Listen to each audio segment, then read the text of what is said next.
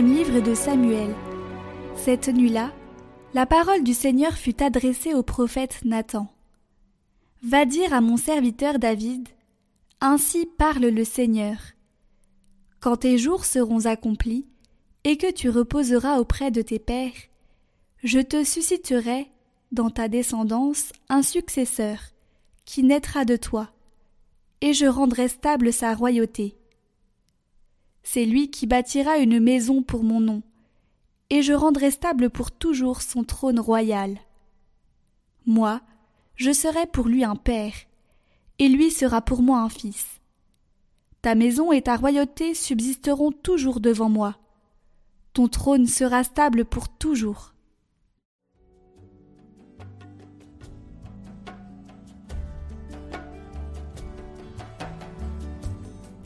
Sa dynastie sans fin subsistera. L'amour du Seigneur, sans fin je le chante. Ta fidélité, je l'annonce d'âge en âge. Je le dis, c'est un amour bâti pour toujours. Ta fidélité est plus stable que les cieux. Avec mon élu, j'ai fait une alliance. J'ai juré à David, mon serviteur, j'établirai ta dynastie pour toujours. Je te baptise un trône pour la suite des âges. Il me dira, Tu es mon Père, mon Dieu, mon roc et mon salut. Sans fin je lui garderai mon amour, mon alliance avec lui sera fidèle.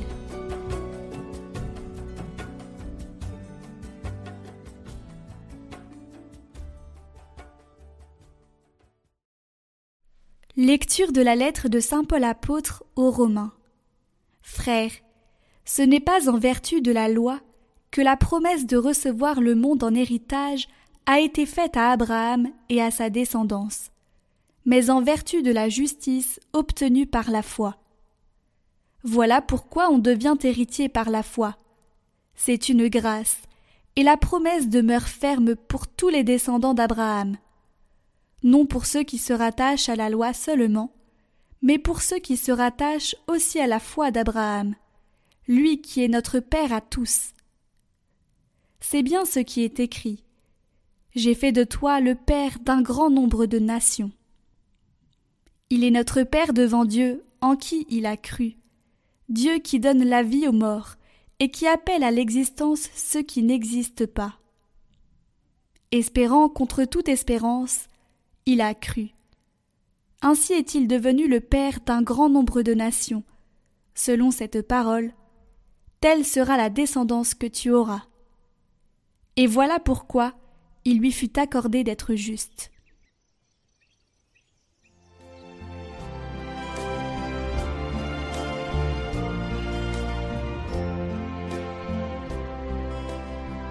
Évangile de Jésus-Christ selon Saint Matthieu.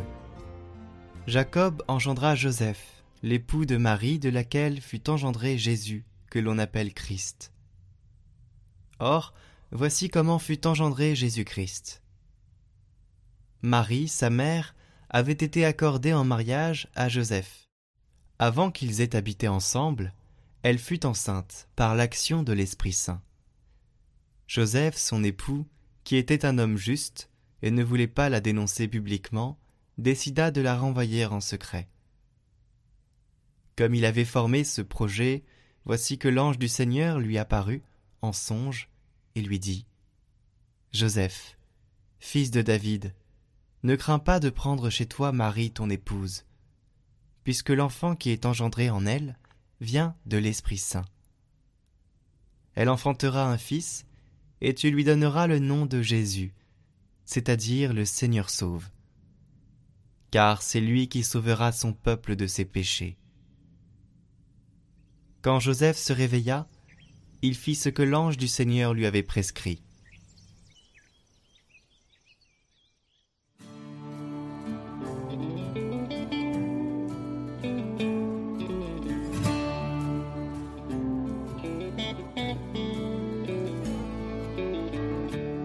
Ne crains pas, Joseph, de prendre chez toi Marie, ton épouse.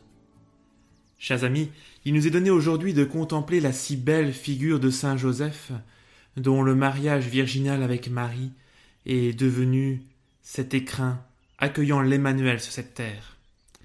Alors Joseph ne parle pas, mais son enseignement est clair. Il nous apprend par sa vie cachée l'humilité qui est la vraie grandeur. Non la grandeur clinquante qui fait du bruit, non celle qui recherche la gloriole sous les feux des projecteurs, mais celle qui est faite de service de Dieu et du prochain, celle qui ne paraît pas forcément aux yeux des hommes, mais que Dieu connaît. Joseph nous apprend la grandeur d'un travail qui, certes, peut être monotone, comme le travail du bois dans un atelier de charpentier, mais qui est aussi joyeux et fécond parce que réalisé avec amour. Personnellement, je trouve magnifique que Joseph, qui entretient une relation si intime avec Jésus et Marie, nous est présenté dans l'Évangile comme silencieux.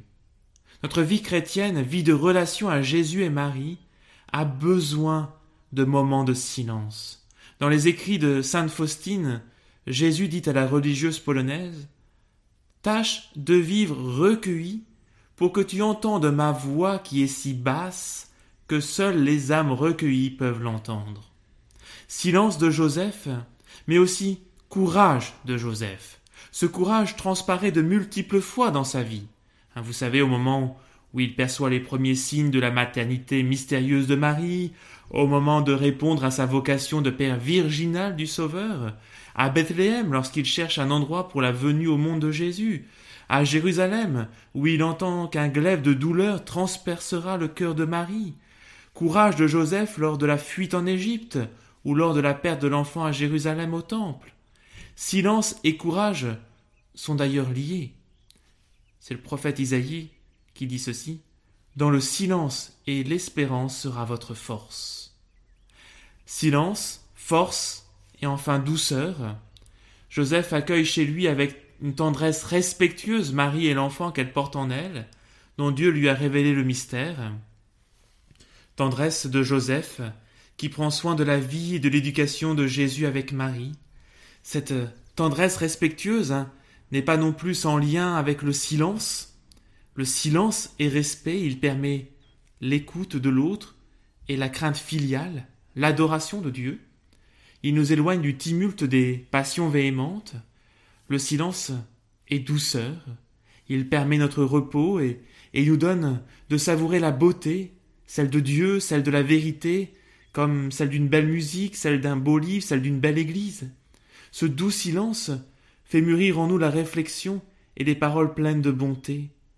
Le silence nous aide à grandir en la présence de Dieu. C'est l'école de l'oraison.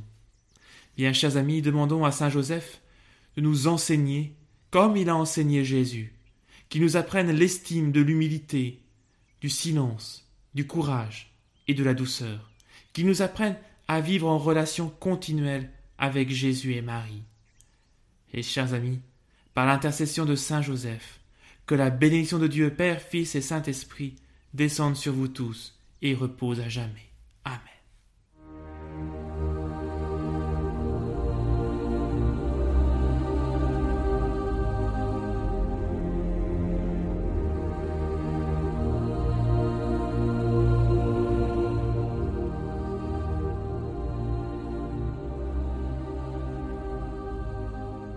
À Saint Joseph. Au nom du Père et du Fils et du Saint-Esprit. Au nom de notre Dieu trois fois saint. Au nom du Verbe incarné qui te fut confié. Nous te saluons, Joseph, et nous te prions. Daigne répandre sur nous la plénitude des bénédictions que Jacob et Moïse appelèrent sur ton saint patron. Pasteur de la pierre d'Israël, qui reçut la grâce de celui qui habite le buisson. Donne-nous la force de la véritable paternité. Toi qui eus la charge de nommer et d'éduquer le Fils de l'homme. Donne-nous la splendeur de l'amour chaste, toi qui aimas ton épouse Marie et fus obéi d'elle. Apprends-nous la justesse du travail silencieux, la rigueur de la géométrie du charpentier, la profondeur du geste efficace, la sagesse du secret apprends-nous l'attention au ministère des anges et l'exacte compréhension des songes.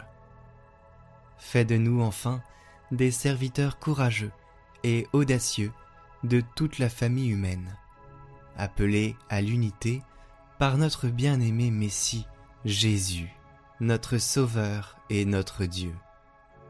Amen. Bonjour à tous, je me filme vite fait pour vous faire une autre introduction car aujourd'hui c'est la fête de Saint-Joseph.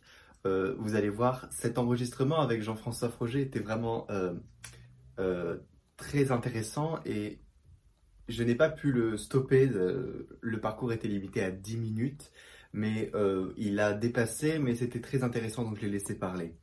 Ce qui fait qu'on a un parcours qui est assez long et assez spécial. Voilà. Donc pour ce parcours aujourd'hui, euh, ce samedi, c'est la fête de Saint-Joseph, mais en fait, il dépasse encore parce qu'il y a une autre vidéo qui va sortir demain euh, à propos de Saint-Joseph aussi. Et aujourd'hui, c'est encore plus spécial parce que vous allez voir, il va faire une présentation avec un schéma. Et donc, c'est comme une démonstration sur euh, l'importance de la famille. Alors, pour ceux qui font des formations pastorales, qui enseignent voilà, la catéchèse, n'hésitez pas à, regarder vraiment cette vidéo, euh, et même ceux qui n'en font pas, ça donne toujours des points d'ancrage euh, vraiment bien fondés pour construire un argument. Aujourd'hui, la famille est beaucoup attaquée, et donc euh, c'est un moyen, un des moyens pour nous de nous enseigner, de comprendre et de pouvoir enseigner aussi aux autres après à travers cet enseignement qu'on a eu. Voilà, j'espère que vous avez compris ce que j'ai dit. Il y aura en tout 5 vidéos de Jean-François Froger et euh, une sixième qui regroupera toutes celles-là. Voilà. Voilà pour votre information. Et ben, je vous souhaite un bon enseignement.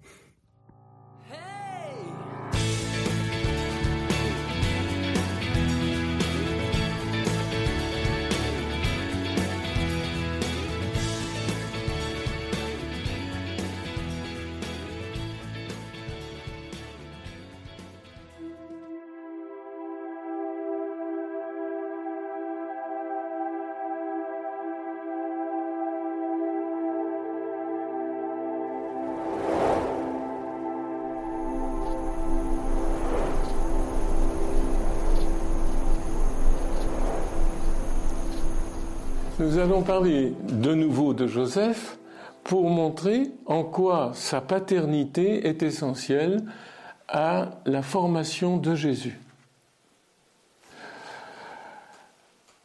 Et donc, pourquoi il a été choisi et comment pour être l'époux de Marie. Donc nous avons déjà expliqué un certain nombre de choses sur ce que peut être l'humanité, et qu'il faut donc une relation de parole pour fabriquer de l'homme. Et ce n'est pas euh, un moment précis, c'est tout le temps. C'est-à-dire dès l'origine d'un être humain jusqu'à sa fin, il y a relation de parole. Et on sait très bien que c'est un très grand malheur quand on ne peut plus parler. Le mutisme ou l'enfermement, enfin, etc ce qui nous fait parler, c'est non seulement la communication, comme on a dit la dernière fois, qui a son utilité quotidienne et nécessaire, mais ce qui nous forme, c'est une communication d'intelligence à intelligence, pour aboutir à la capacité de recevoir quelque chose qui vient d'intelligence divine. Il faut que l'intelligence humaine soit ouverte, pour qu'il puisse recevoir quelque chose de l'intelligence divine. La communication n'est pas immédiate.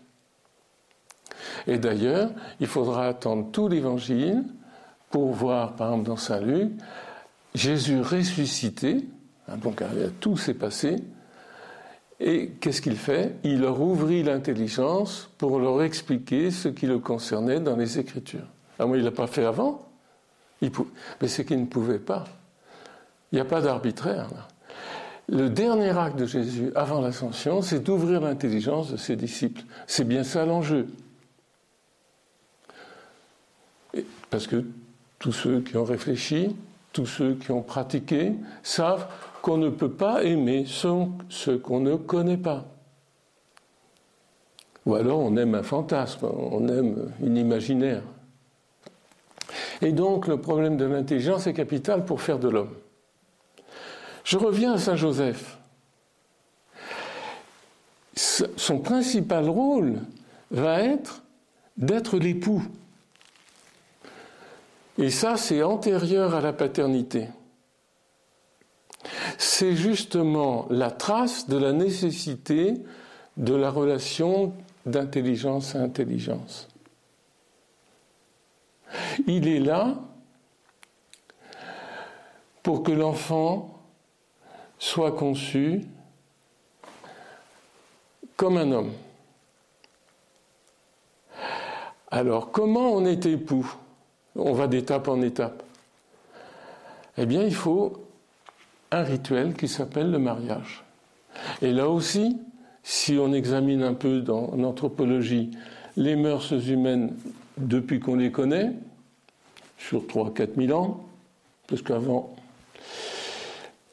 dans toutes les tribus de la Terre, on fait une cérémonie pour réunir un homme et une femme, et donc deux familles qui s'allient pour former une nouvelle famille. Et c'est ça que nous allons étudier très précisément cette fois-ci, pour voir quel est le rôle de Joseph. Et si vous permettez, je vais faire un schéma. Comme ça, tout le monde pourra le garder, le recopier. Je vais faire ce schéma sur un tableau. Comment devient-on homme? Eh bien, on est d'abord, il faut regarder, nous avons tous été des enfants. Et nous sommes nés fils ou filles d'un père et d'une mère. Mais de toute façon, ça c'est universel. Il n'y a pas d'homme vivant qui n'ait eu des parents. Maintenant, ces hommes n'auront peut-être pas d'enfants. Donc ce n'est pas, universel d'avoir des enfants, mais c'est universel d'avoir eu des parents. C'est très important. Donc, quelqu'un, qui que ce soit, est soit fils, soit fille, parce que dans l'humanité, il n'y a que des hommes ou des femmes, comme dans toutes les espèces vivantes. Ce fils, ces filles doivent se rencontrer un jour. Pourquoi? Parce qu'ils font partie d'une famille antérieure. Comme je viens de dire, ils ont forcément eu un père et une mère. Donc ici, il y a eu une famille. Donc, famille on va même pas mettre de 1 ni de A, une autre famille ici. Et le projet, c'est qu'ils deviennent à leur tour père et mère. Alors quand on est homme, il se passe une chose capitale, c'est que on ne reproduit pas simplement le corps, mais l'être humain. Et dans l'être humain, comme on a expliqué dans les vidéos antérieures, c'est la relation de parole et la relation potentielle d'intelligence-intelligence qui est formateur de l'homme.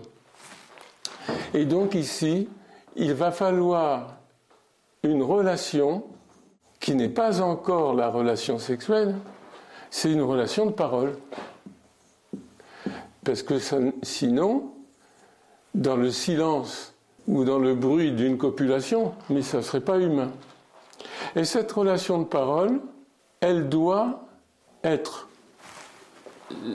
la matrice de l'humanisation de la relation sexuelle. Donc il va y avoir ensuite, je vais dire ce que c'est, cette relation de parole, quand elle est acquise, et on va voir de quoi, en quoi elle consiste, va faire que le fils devient un époux et la fille une épouse. Et donc c'est une relation très spéciale entre les deux. C'est pas copain-copine. Et à ce moment-là, ils peuvent avoir une relation humaine sexuelle, et à ce moment-là, si elle est féconde, ils peuvent engendrer un ou plusieurs enfants qui seront quoi? Qui seront des fils ou et des filles. Et donc, on va revenir à chaque étape. Ces fils et ces filles forment quelque chose de très spécial qui s'appelle une fraternité. Ce sont des frères et des sœurs. Fraternité. Si on veut continuer dans le mouvement même de la vie, il va falloir qu'un fils faisant partie de cette fraternité la quitte pour rencontrer, ou une fille, la même chose, quitte cette fraternité pour rencontrer la fille d'une autre fraternité et pour recommencer. Donc, etc., etc. Alors, on remonte d'un cran. Il faut que cette fille et cette fille ne soient pas de la même fraternité. Et ce n'est pas simplement une question biologique. Hein. Il faut donc que les familles antérieures soient étrangères. Parce que si elles n'étaient pas étrangères, ça serait un inceste. Donc ça a quelques inconvénients euh, au niveau euh, biologique, mais ça a beaucoup d'inconvénients aussi au niveau psychique et au niveau de la relation réelle de paternité. Donc il y a deux familles étrangères qui, par la relation de parole entre deux époux, vont se trouver des familles. Il y a une rétroaction, ça va se trouver des familles alliées. Euh, donc ce que font les fils et les filles d'une famille, euh, ça concerne beaucoup de monde. Et il se peut que des familles étrangères aient été ennemies, ben elles deviennent alliées. Et donc ça se négocie sérieusement, cette affaire. Hein. dans l'histoire, c'est archi connu. Et il se trouve que ça transforme ces familles, parce qu'elles sont alliées, donc elles ont un état second. Pourquoi? Parce que la mère qui est ici, alors, attends, j'ai sauté une étape, une étape sa relation sexuelle, du coup, l'époux devient père et l'épouse devient mère. Ben, il y avait un père et une mère ici, deux pères et deux mères. Mais leur statut a changé, puisqu'il y a une nouvelle famille qui s'est créée. Alors je vais changer de couleur, là mettre du rouge, puisque ça a lieu, ça transforme le père en beau-père. C'est très important, parce que ça a un rôle capital dans la vie, et en grand-père, après. Et la mère devient grand-mère. Et je me souviens d'une anecdote de, deux familles, justement, qui venaient d'avoir un petit enfant, et les deux grand-mères se rencontrent ne serait-ce que pour voir le petit qui vient de naître. Et l'une dit à l'autre, vous vous rendez compte, hein, nous avons le même petit enfant. Et l'autre, stupéfaite, elle n'avait pas pensé que ça serait le petit enfant aussi de l'autre grand-mère. Ça change son statut. On a le même petit enfant. Donc les deux familles, euh, il y a des effets rétroactifs d'une famille sur les autres familles. Et vous pouvez euh, remonter de façon euh, l'enchaînement des choses de génération en génération. Quand nous avons un enfant, ça change le statut. ceux qui sont morts n'en parlent plus, mais ça change le statut si de famille en famille antérieure. On ne voit pas à quel point c'est puissant cette affaire. Alors, nous, ce qui nous intéresse, c'est comment on devient père. Pour parler de Saint Joseph, le père de Jésus. Puisque justement, lui, il n'est pas dans la relation sexuelle. Oui, mais il a été dans la relation de parole. Qu'est-ce que c'est que cette relation de parole? Ici, ben, c'est un contrat s'appelle le, mariage. Le mariage est un contrat. C'est-à-dire qu'on signifie que la femme devient épouse et que l'homme devient époux. Qu'est-ce que c'est qu'être époux-épouse Alors il y a plusieurs systèmes dans l'humanité, mais dans le christianisme il n'y en a qu'un, parce que c'est la rectification des mœurs humaines qui sont toujours un peu désordonnées, puisqu'il y a beaucoup d'aléatoires dans tout ça, mais on essaye de faire de l'homme.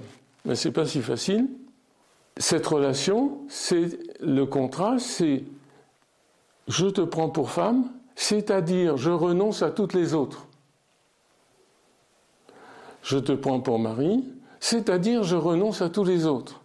Le mariage, c'est le choix de l'un de l'autre et la renonciation à tous les autres. Et donc ça change le statut social complètement. C'est-à-dire que n'importe quel homme peut plus avoir une relation ou même un projet avec la femme mariée, et réciproquement.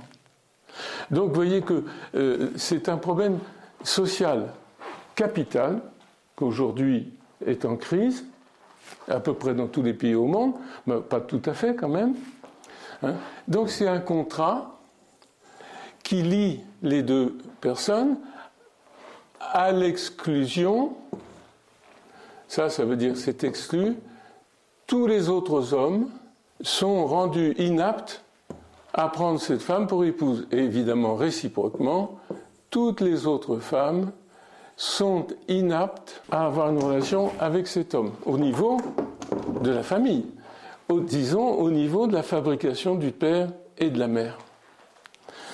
Une autre chose très importante à comprendre, c'est que ce contrat, c'est un contrat de parole, évidemment, qu'on peut mettre par écrit, qu'on peut sceller, etc. Mais surtout, et là c'est très important, pour qu'il y ait un contrat, oui, oui, il faudrait que la parole humaine soit fiable, pas revenir sur son oui. Ah non, ben, je me suis trompé, non, hier j'étais distrait, non, c'est plus ma femme. Ah, ah, bon Ça ne marche pas comme ça dans l'humanité. Et ça n'a jamais marché comme ça. Et comme on sait que les hommes sont pas tout à fait fiables, les hommes et les femmes, hein, s'entend, hein, il faut un témoin, comme dans tous les contrats un peu sérieux, tous les contrats au sens propre, il faut un témoin. Vous allez à la banque, vous en prêtez quelque chose, c'est un contrat. Il y a quelqu'un qui vous prête et vous, vous devez sous-entendu rembourser un jour. Hein ben vous signez quelque chose. Et il y a un témoin, forcément, qui est le garant du contrat que vous venez de signer. Ben, si vous avez de fil en aiguille, c'est l'État, la force publique. Parce qu'ils vont vous faire respecter votre contrat. si vous ne payez pas, vous irez en prison, point. C'est grave. Donc les contrats, déjà, euh, au niveau économique, on les respecte à peu près. il y a des gens qui trompent les autres, bien sûr.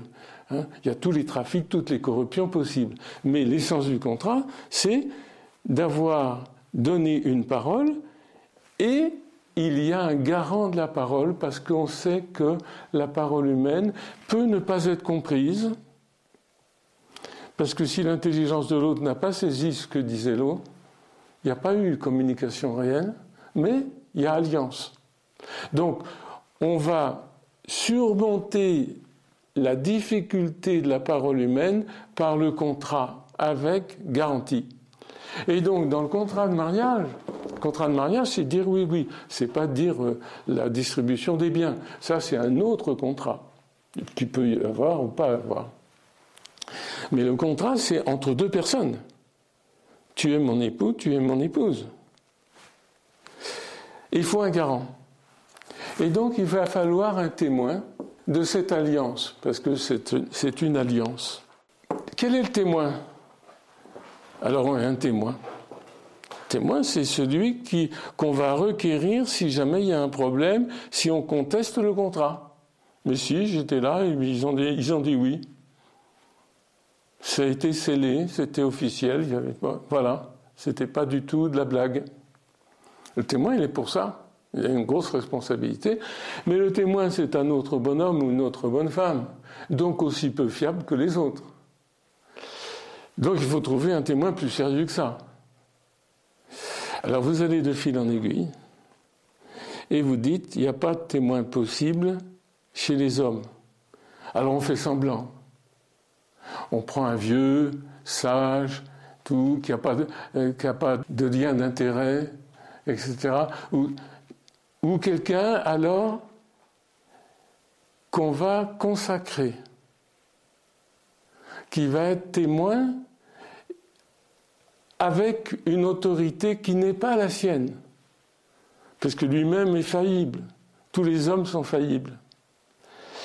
Donc on va instituer un corps social de témoignage. L'ancien, le chef de tribu, le prêtre. Ça dans les tribus anciennes. Et eh bien pour nous, c'est encore comme ça.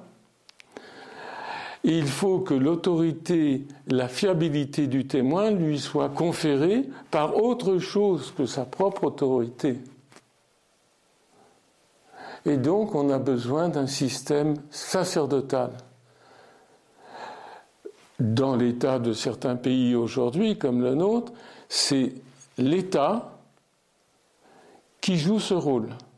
Mariage civil, comme on dit, c'est un vrai contrat, c'est un vrai mariage, mais le témoin, c'est l'État.